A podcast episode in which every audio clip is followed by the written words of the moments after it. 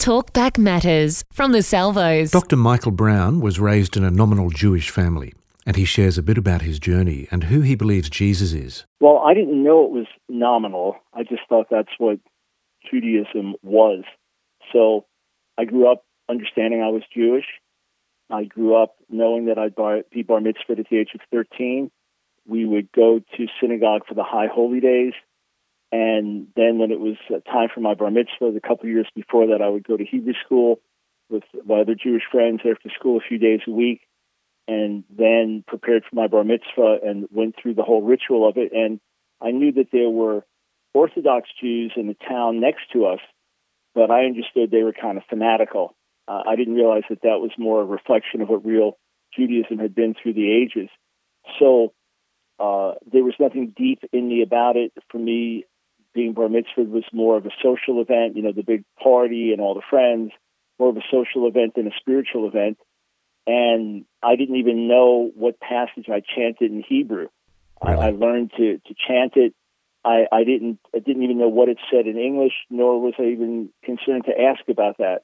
So it really was a nominal Judaism. But again, we would we would light the candles for Hanukkah.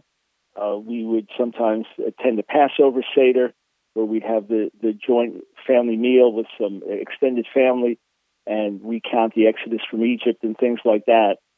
But aside from knowing I was Jewish, and of course Jews don't believe in Jesus, so he's he's for the Gentiles. Uh, there was nothing very deep in my life as a Jew, and I remember somewhere before I was bar mitzvah because I remember talking to my friends outside of Hebrew school one day that uh, I had heard that Jesus was Jewish, but I wasn't sure. And we had a discussion about it. We had a mini debate. And some of the guys said, "No, he is. I heard that." And others said, "No, I don't. I don't think so." And then I came up with this joke, and I said, "So when did Jesus become Catholic after he rose from the dead?" I, I thought it was very funny, but that's pretty much what we knew: Gentile, Catholic, Protestant, Christian.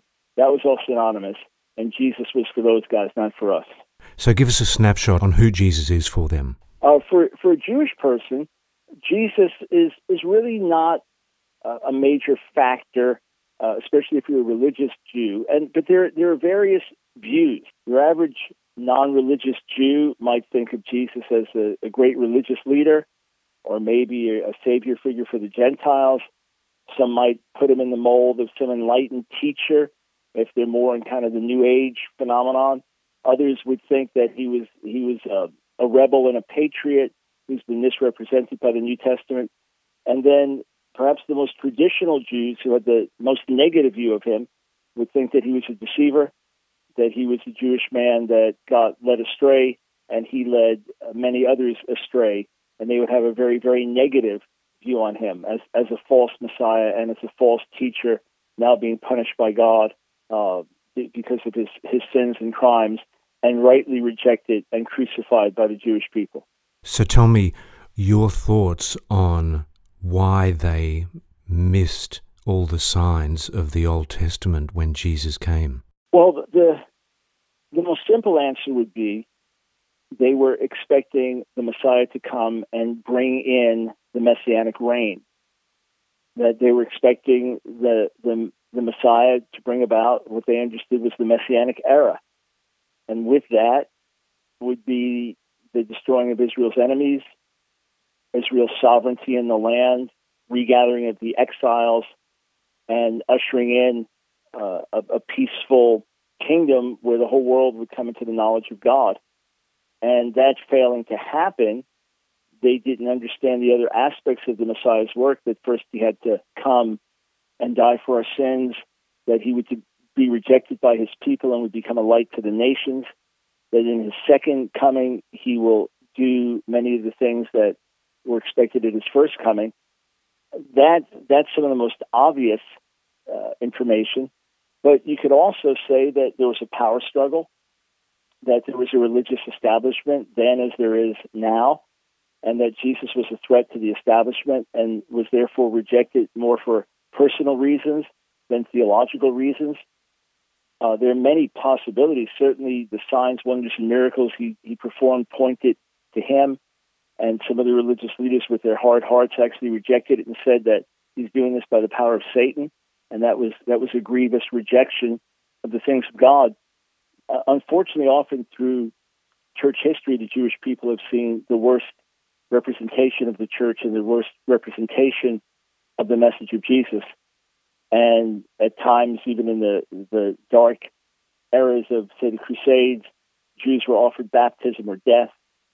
Some of the the anti-Semitic teaching of Martin Luther made its way to Adolf Hitler and was, was used in, in some of his murderous acts against the Jews. So many Jews through history have thought of Jesus in anything but positive terms. They've looked at him as the founder of this destructive false religion that has destroyed so many people.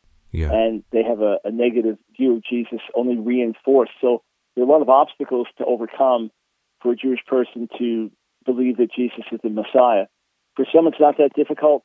Uh, they've walked away from tradition, or they weren't raised traditionally, and they're spiritual seekers and they're drawn to Him.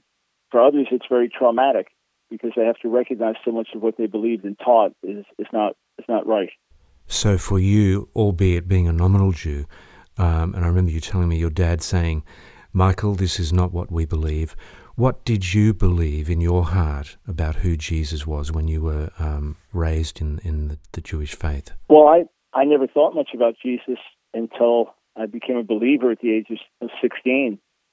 He didn't occupy my thoughts. I had no interest in him. Really? Whether he was a Jew or not, he was he was the leader of this this other religion, and that's all I knew. That was for the Gentiles. Yeah, right. When when I put my faith in him, I came to to recognize him as the Savior of the world, the Messiah of Israel, and and the Lord. And of course, the last 45 plus years, I've, I've given myself to making that message known to Jew and Gentile alike. That's Dr. Michael Brown. Today he's one of the world's leading Messianic Jewish scholars. His website, askdrbrown.org. Light and Life, the Salvos Weekly Radio Show.